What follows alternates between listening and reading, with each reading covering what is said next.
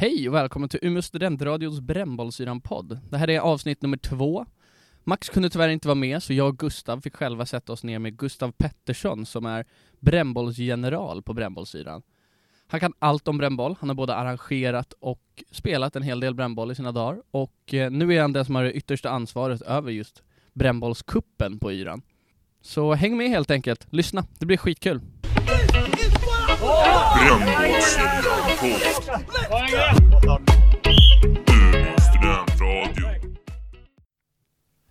vi vill börja med att önska dig välkommen till våran podcast Gustav. Ja, Tack precis. så mycket, tack så mycket. Tack, och du eh, är ju kuppgeneral på Brännbollsyran om jag förstår det rätt. Ja, huvudansvarig för kuppen. Jag tror titeln är brännbollsgeneral och sen jobbar jag med personal och ekonomi på alla våra andra arrangemang. Ja, precis, för det är inte den enda titeln du har. Nej, jag har en himla massa titlar Ja. man skulle gå igenom. Men det blir ju så. Vi är ju inte så jättemånga som jobbar året runt med brännbollssyran och då, då blir det många titlar. Mm. Men eh, om du berättar lite grann om din start inom Brännbollsyran. Hur, liksom, hur kom du in i projektet och när och lite så? Eh, ja, det var egentligen så går det långt tillbaka för jag har spelat brännbollsyran hela mitt liv och det är väl det som är grunden. Eh, både jag och Peter Arkut som är VD för, för bolaget, vi har ju spelat brännboll både tillsammans och mot varann och eh, ja, men tycker att det är den bästa helgen på året i Umeå, brännbollsyran helgen och då engagerar vi oss var det 2007 eller något sånt i, i en eh, sektion inom IKSU som heter IKSU brännboll och vi ville vara med och påverka kuppen och göra så att kuppen blev bättre, fungera bättre och, och kunde växa igen. För den har gått i stå ganska mycket under 2000-talet. Mm. Eh, och eh, sen 2010 när jag flyttade hem till Umeå, så, för jag hade bott i Stockholm och pluggat till journalist, då blev jag ordförande i IKSU brännboll, eh, den sektionen. Eh, och eh, 2012 skulle IKSU lägga ner kuppen för den var inte en grund av deras verksamhet längre. De tyckte inte att den var så mycket i linje längre med eh, gymverksamheten som de håller på med. Mm. Eh, och då eh, tog jag över som projektledare inom IKSU 2012. Eh, jag hade arrangerat en del mindre brännbollscuper tidigare, sådär kanske 30-40 lag och kände att det ska jag nog kunna göra. Ja. Eh, och Peter han hade hand om marknadsföringen av, av kuppen och, eh, och, och, och sen efter det året då var det Peter som sa ska vi ta över den här skiten nu. Mm. Snyggt, men det, för på den tiden så var ju, om jag förstår det rätt, brännbollsturneringen och yran samarbetade men var skilda från varandra. Alltså brännbollscupen har ju funnits sedan 1974 Precis. och den eh, har ju varit helt separat. IKSU har arrangerat den. Mm. 99 arrangerade IKSU både kuppen och festen men det är Mm. enda gången som det har gjorts innan vi tog över. Alltså Precis. att samma arrangör har gjort bägge. Eh, utan det har varit separata fester och det har inte alltid hetat brännbollsyran utan det har hetat stadsfesten någon gång nere på eh, nordliga området och Mm. det har hetat ja, men Nordic Rock och det har, varit, det har varit olika fester som har varit i samband med kuppen. Mm. Eh, och det vi gjorde som var hela grundidén var ju alltså kuppspel på dagen, fest på kvällen. Vi kombinerar det, vi slår ihop det. Och, och, och det, det var själva vår tanke när vi tog över brännbollsyran. För vi tyckte att varumärket brännbollsyran var så starkt på grund av kuppens alla år. Ja, verkligen. För, för mig som inte är från Umeå så är det ju ändå ett namn man kände igen. Innan man egentligen visste vad det handlade om så kände man till själva namnet. Men du är ju då brännbollsintresserad jo. kan vi säga. Du, och du har hållit på med brännboll tidigare. Är det organiserat då som du hållit på?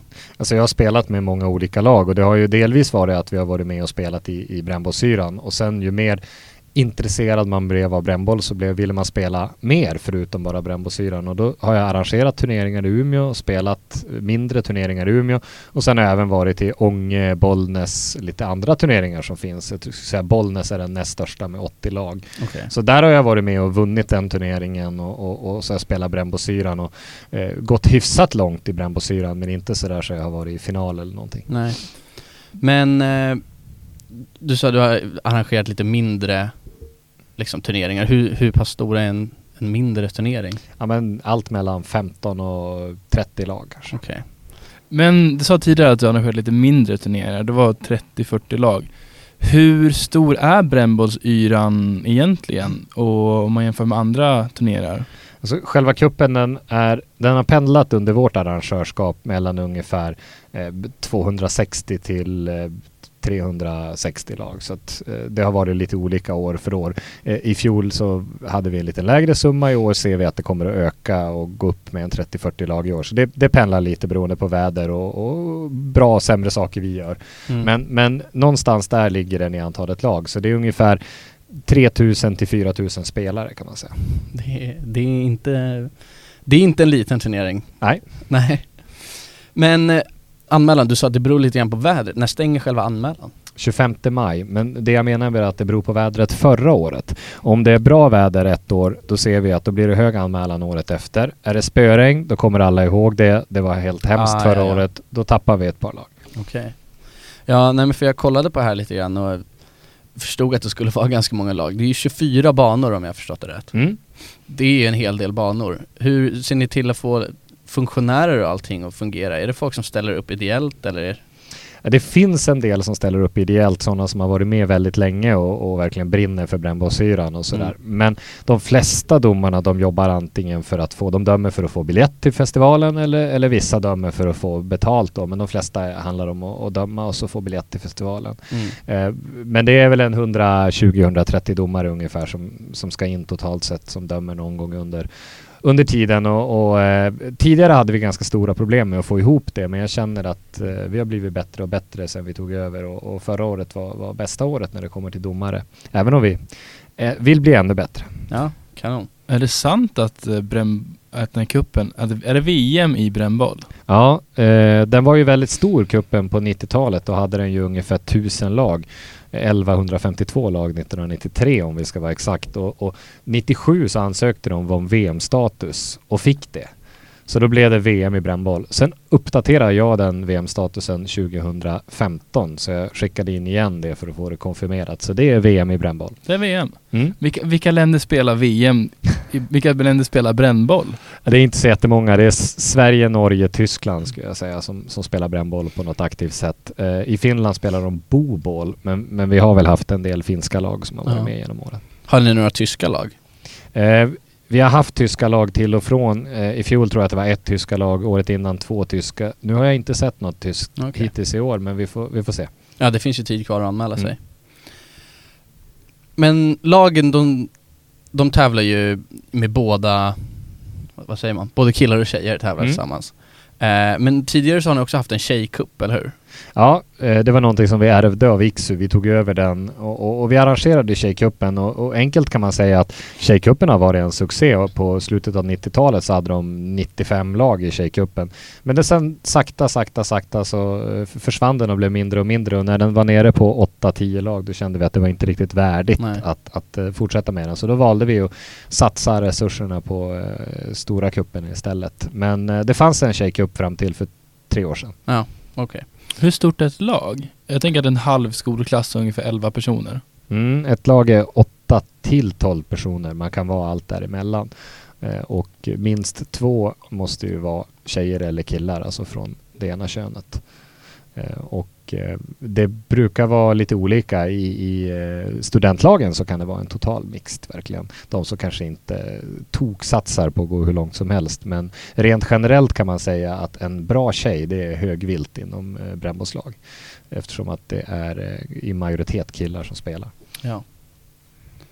Precis, och nu talar du om de liksom, som satsar och de som Mm. kanske gör det lite mer. Hur många skulle du säga uppskattningsvis procentuellt är sådana lag som verkligen satsar för att gå hela vägen och hur många gör det för att det bara är en kul grej?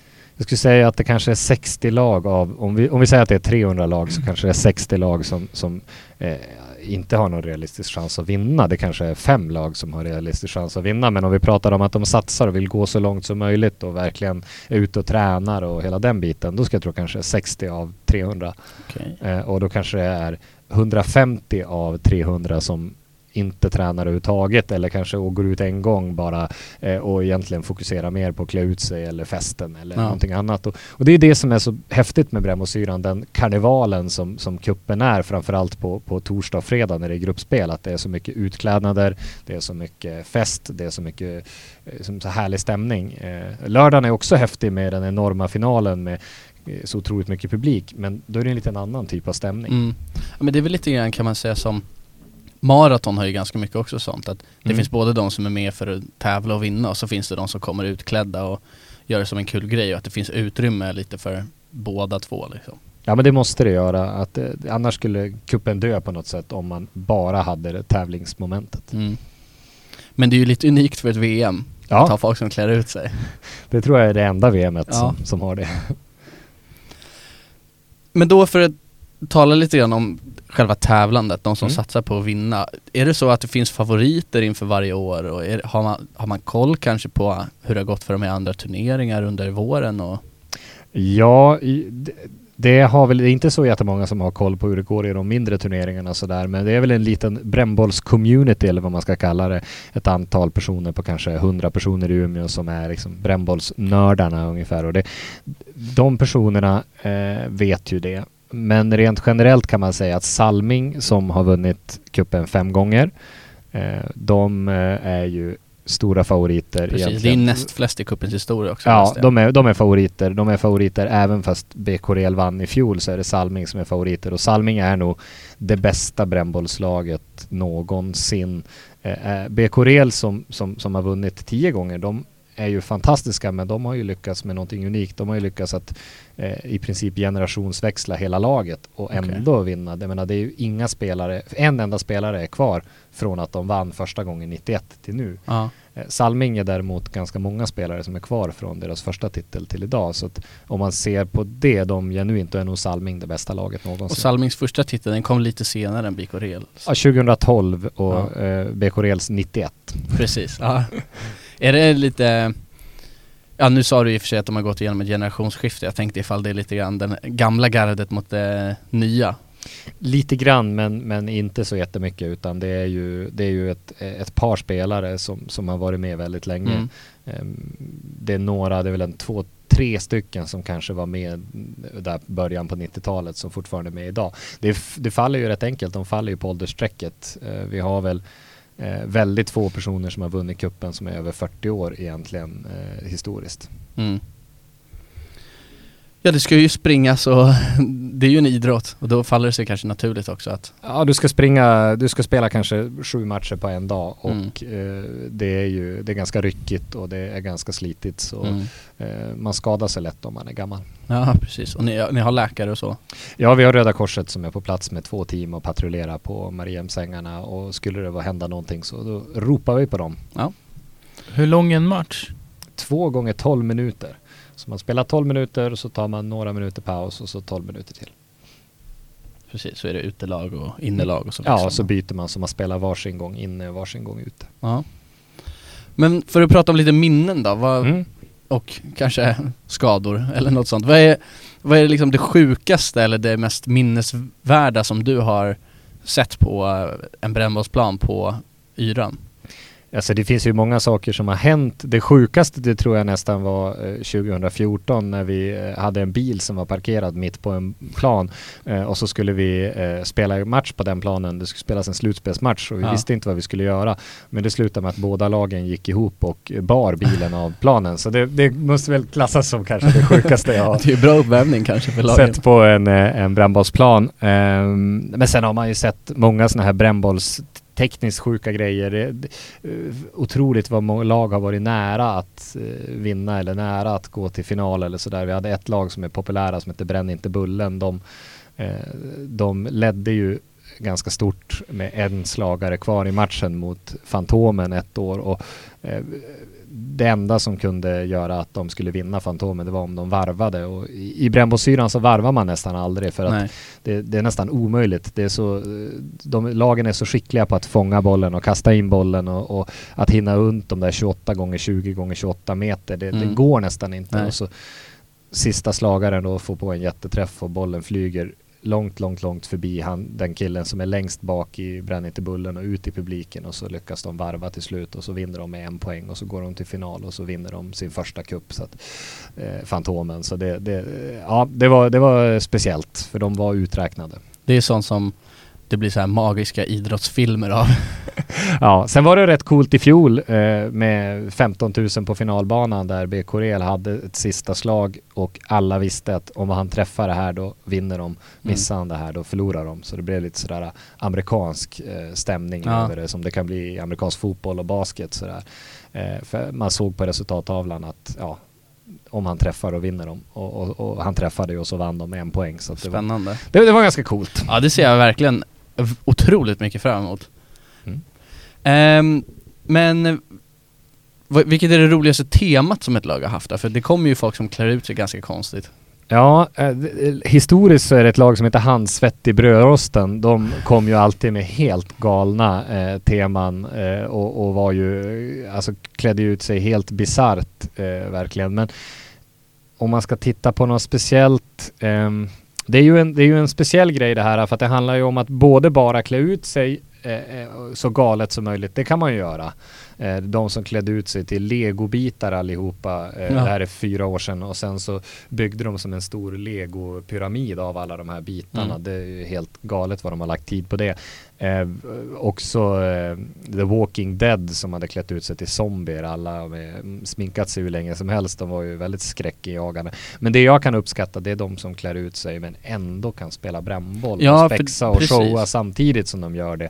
Vi hade förut ett lag som hette Lost Vikings som var vikingar allihop och eh, ja, men sprang omkring och bar runt ett vikingaskepp runt banan och, och eh, det var mycket eh, tokerier. Men samtidigt gick de till, ja men kom kanske topp 32 i turneringen Ja. så de, de kunde vinna brännbollsmatcher med det där. Ja, vann de mot lag som inte hade klätt ut sig? Ja, det var det de gjorde. Okej. Och, och, och, så det var ju ganska häftigt. Så, eh, så, så, så det, Los Vikings är ju ett sånt lag eh, som, där man får imponeras över, över att de kunde kombinera eh, brännbollen med Mm. eh, utklädnaden. I, det vi har just nu det är ju Plakatpirat som har både ett, haft ett band vid sidan av banan som spelar piratmusik och de, är, de går ju all in på det här med utklädnader. Och samtidigt är de ett duktigt Mm. brännbollslag. Så att, Nej, vad roligt.